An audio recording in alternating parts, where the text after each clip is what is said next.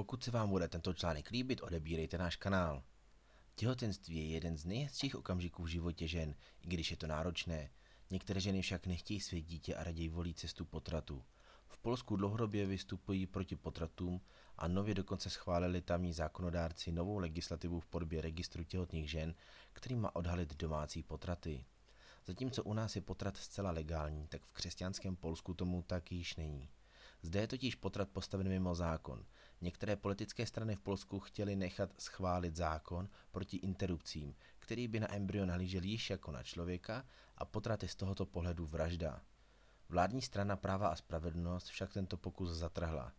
Tato strana však potají nechala schválit zákon o vytvoření registru těhotných žen, který by úřadu měl pomoci dohlížet na těhotné Polky. Podle polského týdeníku Politika může prý tato nová legislativa vypadat až nevinně.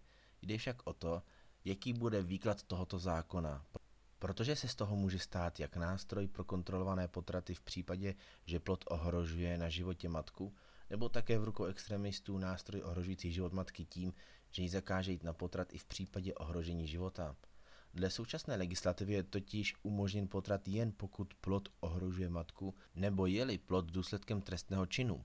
Paula Henningová Kloská z Hnutí Polsko 2050 uvádí, že má obavy, aby se z tohoto povinného registru nestala jen zbraň, která uvrhne tisíce žen do trestního stíhání.